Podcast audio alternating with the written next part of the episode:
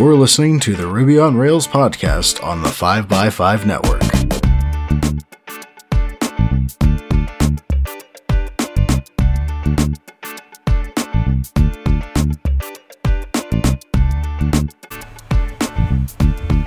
You're listening to episode 303, and I'm your host, Brittany Martin. Molly Struve is a lead site reliability engineer at Dev, the company that runs the blogging website Dev.to. During her time working in the software industry, she has had the opportunity to work on some challenging problems. These include scaling Elasticsearch, sharding MySQL databases, and creating an infrastructure that can grow as fast as a boomerang business. When not making systems run faster, she can be found fulfilling her need for speed by riding and jumping her show horses. Welcome to the podcast, Molly. Thank you so much for having me. I'm excited to be here. As am I. So, Molly, what is your developer origin story? So, I kind of have a little bit of a roundabout story. Um, I started coding when I was in high school, and then ended up going to college. And when I got to college, I actually thought, you know what, I'm going to be a software engineer. My dad was an electrical engineer, and it kind of it felt it felt right. So I enrolled in the software engineering 101 class, basically. And as I'm taking this class, I have a neighbor, and he's taking the intro to aerospace class. And every day he comes running over and he goes, Guess what we get to build? We get to build a rocket, or we get to build a parachute. And I kind of thought to myself, wow, that sounds way more exciting than typing on a keyboard. So I ended up switching into the aerospace class. I got a degree in aerospace engineering, which I would not trade for anything. It was so much fun. Um, but then from there, I actually went into the family business of trading options on the stock market. So I did that for two years. And as I was doing that, all of that exciting stuff was going on in Silicon Valley. Facebook was starting, Instagram, Twitter, all those companies were really just getting going. And I looked at that and I said, wow, they're really building stuff that's changing how we interact with each other. And that sounds way more exciting than betting which way the stock market's going to move. So I quit my job which was a pretty bold move considering it was the family business. I was, basically guaranteed a job for the rest of my life. And I spent three months teaching myself web development with the Michael Hartl tutorial. And basically, that's kind of what got it all going. I got an internship after that at a small startup, and kind of the rest is history. That is an incredible story and so exciting that you got started with the Hartl tutorial. I think a lot of listeners are going to relate to that story a lot.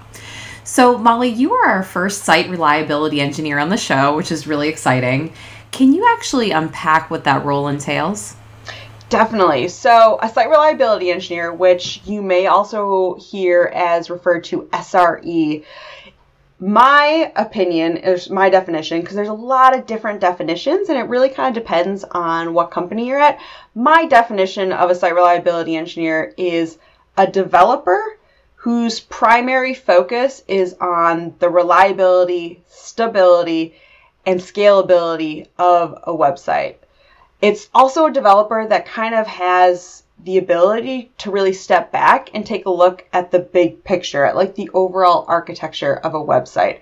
So, a lot of times as a software engineer, you're just kind of you're in there and you're getting a feature built and you might be in a controller you might be in a model you're in a little piece of code and you're just focused on that piece of code as a site reliability engineer my job is to step back and look at how all the code pieces fit together and then how they interact with all the other pieces of the infrastructure databases servers things like that and so you kind of have to have that ability to really get that that big picture in order to help you do your job.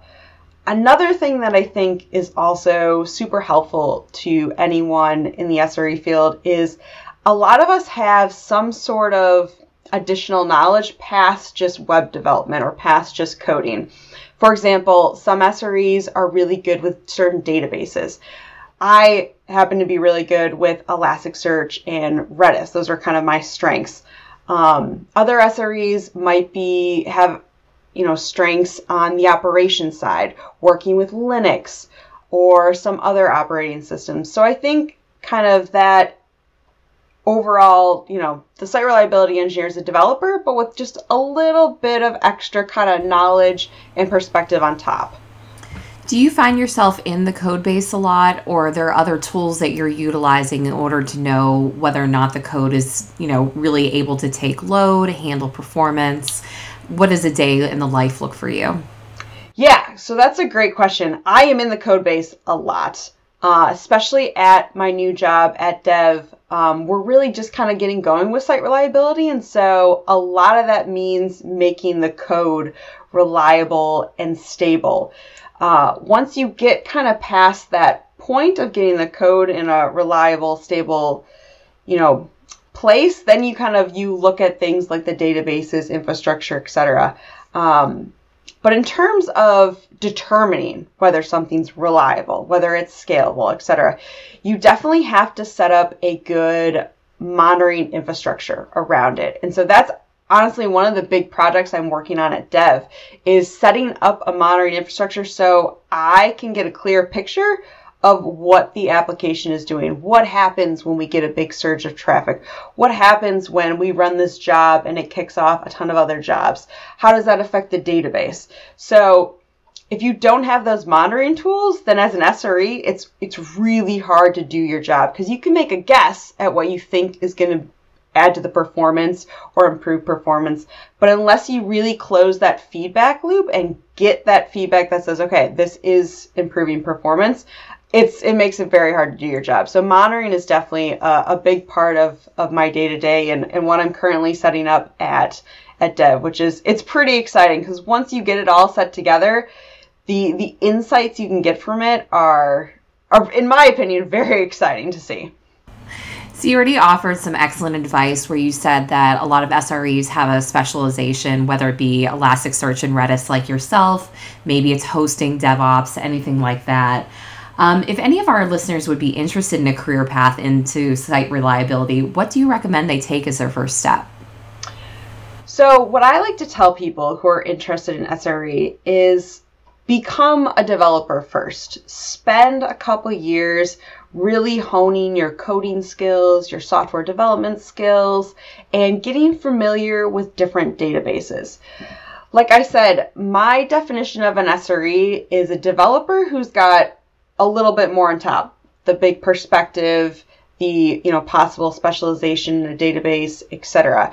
So because of that, the way I view an SRE, I think you really have to have the solid foundation of coding before you can move into an SRE focused role. So I think it's good for people who want to do SRE start as a back-end dev and really just get familiar with the technologies, get familiar with coding, and then after a couple years of that, really laying that solid foundation, then shift towards, you know, something more SRE uh, focused.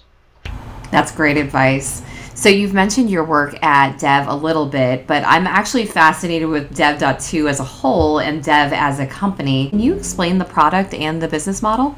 Oh yes, Dev. So many, so many good things about Dev. Um, so Dev.to is an inclusive community driven technical blogging platform is kind of how I like to describe it. So you can think of it as like Medium, but with the focus on technical topics and with an actual community of people who actually support and challenge each other in constructive ways.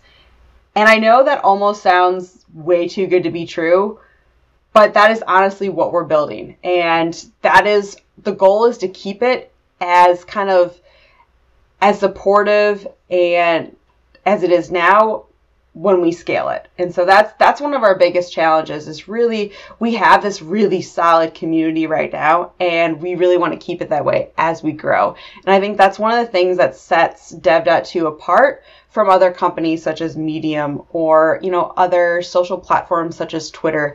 You don't get that supportive, inclusive community on those platforms. It's a lot of people kind of, you know, going at each other. Sometimes there's harassment. Sometimes there's just there's just things that are not you know great for a community environment. And so at Dev.to we do a lot of work. We've got uh, moderators and people who you know really stay on top of the site to make sure any harmful content is is taken down immediately and addressed, and anyone who tries to be harmful to our users um, is dealt with. And so that's that's what Dev.to is. It's it's really a super solid community um, of bloggers, and as we've grown, the amount of technical information within you know our blogs and the content has really started to grow too. And so i think one of the most exciting things for me is when i will google a question such as you know a ruby question and the first google search result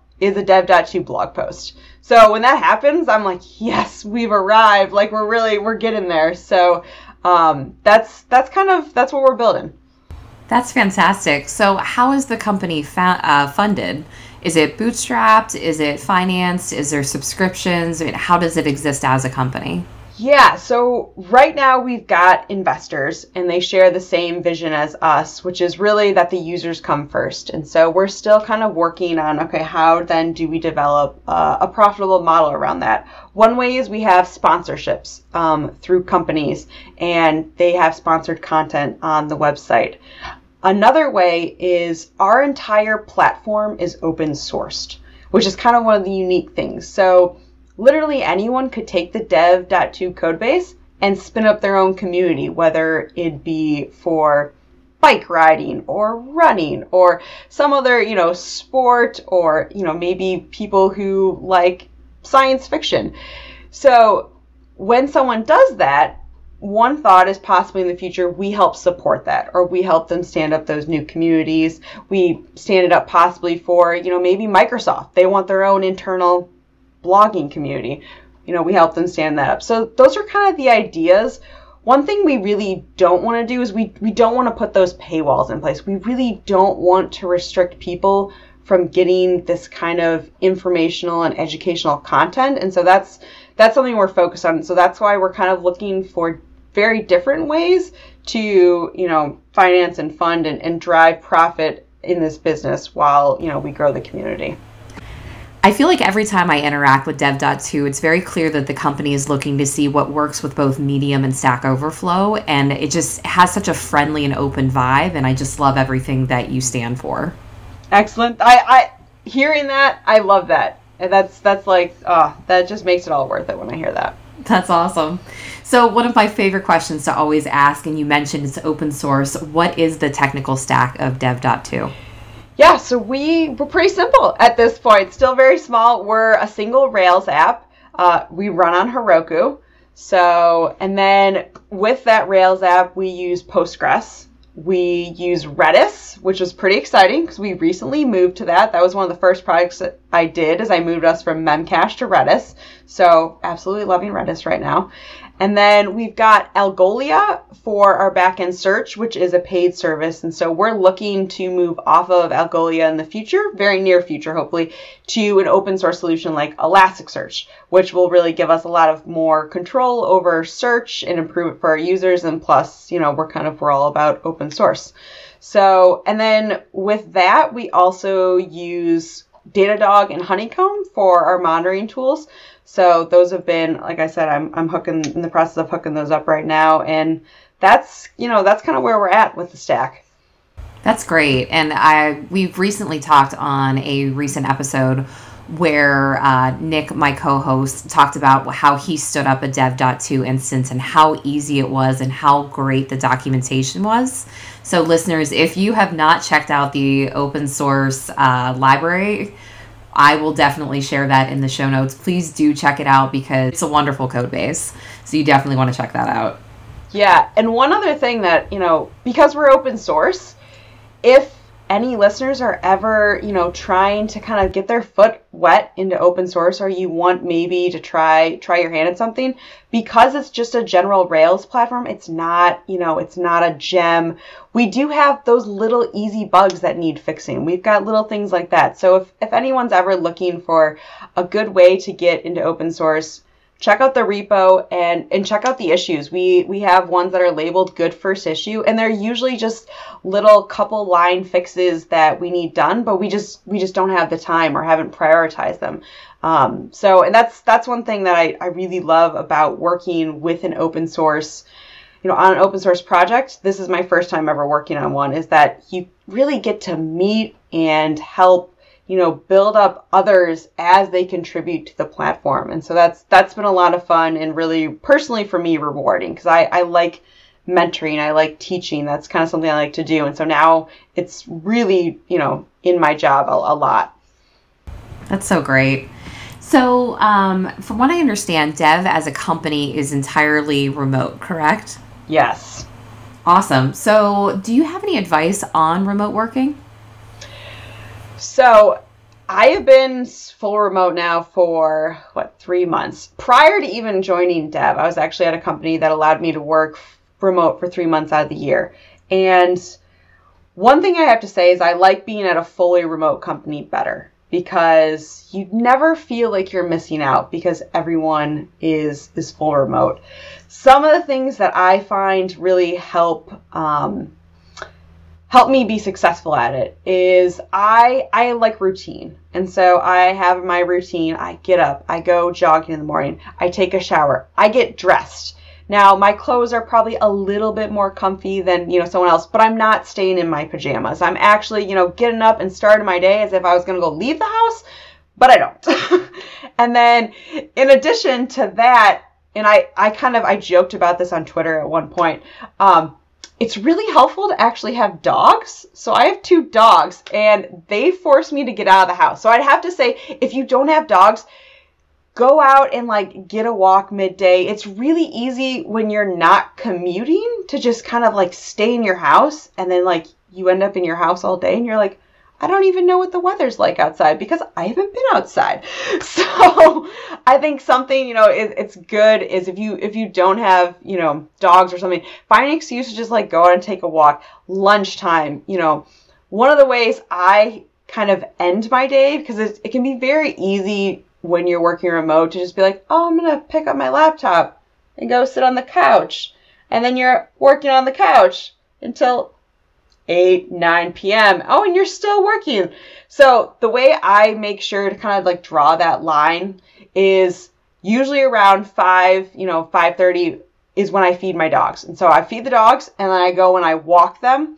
And after that's like my this is the end of my day. You know, for all intents and purposes, that's it's basically I've left my office and then now we're done with work. So I think, you know, you got to make sure you have those those kind of barriers. Remote work is very flexible, but sometimes I think it can kind of encourage um, an unhealthy, you know, working unhealthy hours because it's so flexible and easy. You just are like, you just pick up the laptop and you're working. Um, another thing that is super helpful with remote work and that Dev does really well is making sure Slack is considered asynchronous. And so, what I mean by that is when I was working at my previous company, when you worked remote, you were kind of expected to still reply immediately on Slack. And I think that made it very stressful because you literally had to be like, hey, I'm going to walk my dog for 10 minutes. You know, you're not you're not going to be away from your computer that long. If you're in the office and you go for a 10 minute walk, you don't have to update everyone on that status. But you were expected to when you worked remote, and so that made it pretty stressful. So at Dev, Slack is considered asynchronous. So we basically, if you step away and someone asks you a question, they, they're not expecting an immediate response. They're expecting you to get back to them. You know, usually I think within a half an hour, hour, unless you have a status set. And so that's the other thing is communicating your status. So for example, currently I am down in Florida and I'm down here because I'm riding horses. And so sometimes during the day, I will step away to go ride a horse for an hour. And so I literally, I have my status. I put up the little horse head and it says riding ponies. And everyone knows, okay, Molly's riding right now. I can ask her a question, but she's probably not going to get back to me for a little bit. And so being very aware and setting those statuses, you know, it, it allows people to just kind of like know what's going on. Um, and then like i said you just got to keep it asynchronous you can't you can't expect people to be available immediately unless there's an emergency situation you know you gotta you gotta give them some time and that's just it's it's the same as if you were you know in an office and you looked over and you're like where's my coworker at their desk you're not gonna go hound them, start shouting their name, you're gonna you're gonna wait. You're gonna wait until they're back. And so it's it's kind of the same thing in Slack. So, first off, I love that advice. But second off, it's going to be really hard for me not to name the episode Status Riding Ponies. I mean, I'm all for that. but that is some really good advice and i completely agree because certainly if you were to use the restroom at work you're not going to put that up as a status. Mm-hmm. so exactly. or if you're making a cup of coffee and often when i find myself being remote i felt like i needed to announce that i was going to make a cup of coffee but that is certainly not something i would do in the office so that is a very good point. And i completely agree that slack should be asynchronous. You should not be tethered to it. That can lead to some really bad habits for sure so let's talk a little bit about your adoration of Elasticsearch. I should first explain that I have also made the pivot to Elasticsearch. So I'm Team Elasticsearch. When I started at my job, we were currently using Google Site Search, which was deprecated. And so we needed to move to a different search solution. I had used Elasticsearch in the past and basically hand rolled a custom version of Elasticsearch for the stack, and so far it's been great. It took some definite setup at first to get going, but now we're very quite happy with it, and it's ours. So yeah, you know that that's a big part of it. So why do you enjoy working with Elasticsearch? Yeah, so when you originally, you know, wrote that question down and you said adoration, I was like, whew, that's that's a pretty aggressive word right there. Because I would kind of describe it as more of a love hate relationship with Elasticsearch.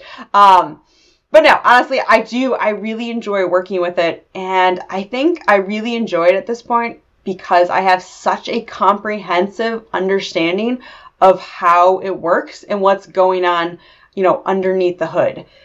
I like to tell people that Elasticsearch is one of those tools that is really easy to get started with as a database. You can throw some data into it and it's going to do basically anything you want super fast.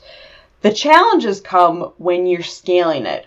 And so, you know, I was the same way. We've had some data in it. Oh, this is this is so great. It works. We're just going to keep throwing data into it. And then as we scaled, we started running into all these problems.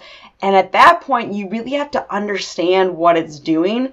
And so now that I have that understanding of how it works, I just I feel very in control and I know how to architect it in a way to like do whatever I want. And so I think it's it's a fantastic tool. They have constantly been adding and improving it and the you know I've I've had lots of one-on-one interactions with the engineers at Elastic and they're all super awesome, super helpful people. Um, but yeah, just the uh, the fact that I have a really good comprehensive understanding of it is why it's one of the tools that I really enjoy working with. I agree. I have a much stronger appreciation for it now that I've been in the weeds of it. Yeah. And, you know, I implemented it in Elasticsearch 5, and just seeing mm. all of my tests break once we upgrade to 6 is a little disheartening, but I understand that I need to put the work in. Exactly. Exactly. And then I think, you know, every time we've had, at least in my, you know, my experience, every time we've had Elasticsearch upgrades, you get big things out of it. You get big performance gains. You get nice new features. And I think having a, you know, software that's constantly moving forward like that is is really exciting. It makes you want to work with it because there's a lot of, you know, there's a lot of software out there that just kind of is is stagnant and it's just, just not really going anywhere. There's nothing new's come out in the last like two, three, four years. Um, so the fact that it's one of those, you know, pieces of software that keeps pushing the boundaries is is awesome. Completely agreed. So the listeners know this, but for a pattern in 2020, the next question is something that I'm going to be keep asking, and especially because you and I met at RubyConf last year. So I'd love to know, Molly, what are your thoughts on the Ruby community's future? Oh my god. I so I love the Ruby the Ruby community so much and I think that Matz has done a phenomenal job just like you know like i just said for elasticsearch at continuing to move the technology and the language forward um, in such a way that it, it doesn't feel like it's getting stale. Um, it's constantly progressing and i think you know that used to be that old adage like oh ruby's so slow. And i think they're really turning that on their head and saying like no no it's not. Like we're you know we can construct this language to basically do whatever you want um, and I think the the fact that it's getting used for more and more things. And maybe that's because I'm more experienced, but it felt like at the beginning it was like there's Ruby and then there's Rails. And they go together, and that's what a lot of people do. But I feel like in the past couple of years, you see a lot of people just using pure Ruby for all different, you know, applications. And I think that is is really exciting. And, you know, to top it off, like I said, I love the community and I feel like the community has continued to to just be as welcoming as ever. Um, the first conference I ever went to was RubyConf. Um, not 2019, but 2018. That was first first conference ever. I, you know, I had been in the industry for six years, so I'm thinking to myself, wow, I am like really behind. I got tips from another, like, I was actually mentoring someone who gave me tips on how to basically go to a conference because I had never been. And so I was pretty nervous, but talk about a con like the first conference to go to. Like it was the best experience. I gave my first talk ever. Everyone was super welcoming and I think that really kind of solidified the community in my mind is, you know, wow, I can go to this conference having never been to one and I you know, you would have never known the difference. So Yes, I agree. The the future is certainly bright. So, lastly, I'd love to end it on a fun note. You are one of my favorite people to follow on Twitter. You are incredibly witty and creative. So, where do you get all the ideas for the content that you post? So, honestly, the content is literally from my everyday experiences. So, something something stupid will happen, like I'll blow up production, or I'll spend an hour trying to find a bug that ends up being some stupid typo. And I feel like that's a lot of stuff people can relate to. And so honestly, I'm just like, I'm just gonna share this with everybody, and you know, and it's it's a lot of fun seeing like I'm not the only one. And sometimes you kind of feel like that as you kind of you're we're all kind of in our own world. You know, being a developer a lot of times is very individual, you know, profession. And so I think sometimes when things happen, you run into bugs or you're struggling, you can kind of feel like alone in that. And I find that by sharing it on Twitter, it's like you can kind of like step back and just one share it with people and then laugh about it, um, which I think is huge. Life is life is so short. You you got to be able to laugh at yourself, in my opinion. And that also leads me to the fact that in my position now, being a lead site reliability engineer, I feel like you know a lot of people look up to me. And it's my job to, you know, not just teach and mentor others, but also kind of show and expose that those of us who are leads, those of us who are seniors, we're just as human as everyone else. Like, we're out there making mistakes. We're out there pushing bugs and taking down production.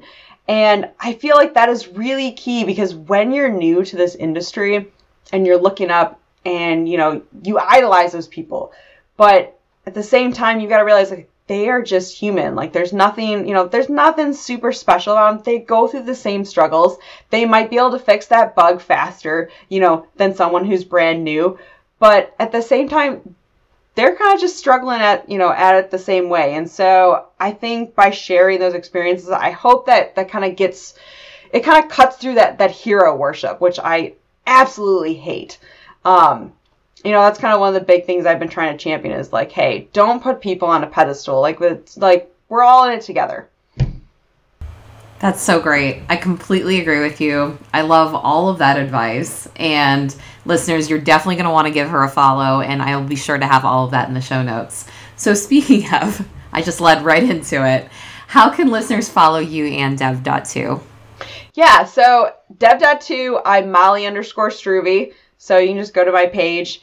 Uh, you'll see all the blog posts. You know, feel free to sign up. Then you can follow me. It is a fantastic website. There's so much information there. Um, like you said at Twitter, uh, at Molly underscore Struve, same deal there.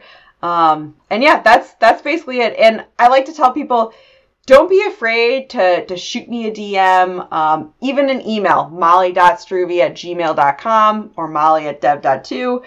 I love hearing from people. And honestly, some of the best messages I get are literally someone will just say, Hey, your tweet today, you know, that really struck home with me. Like I, I totally can relate to that. Or thank you so much for tweeting that. That was, you know, that just made my day. Just little things like that where you're like, wow, you know, my content helps somebody else. It helped one person. Like that, I don't know. That's kind of what those of us who are tweeting and, and making blog posts, that's what we want. We want it to help and encourage other people. And so, you know, literally a super quick note like that.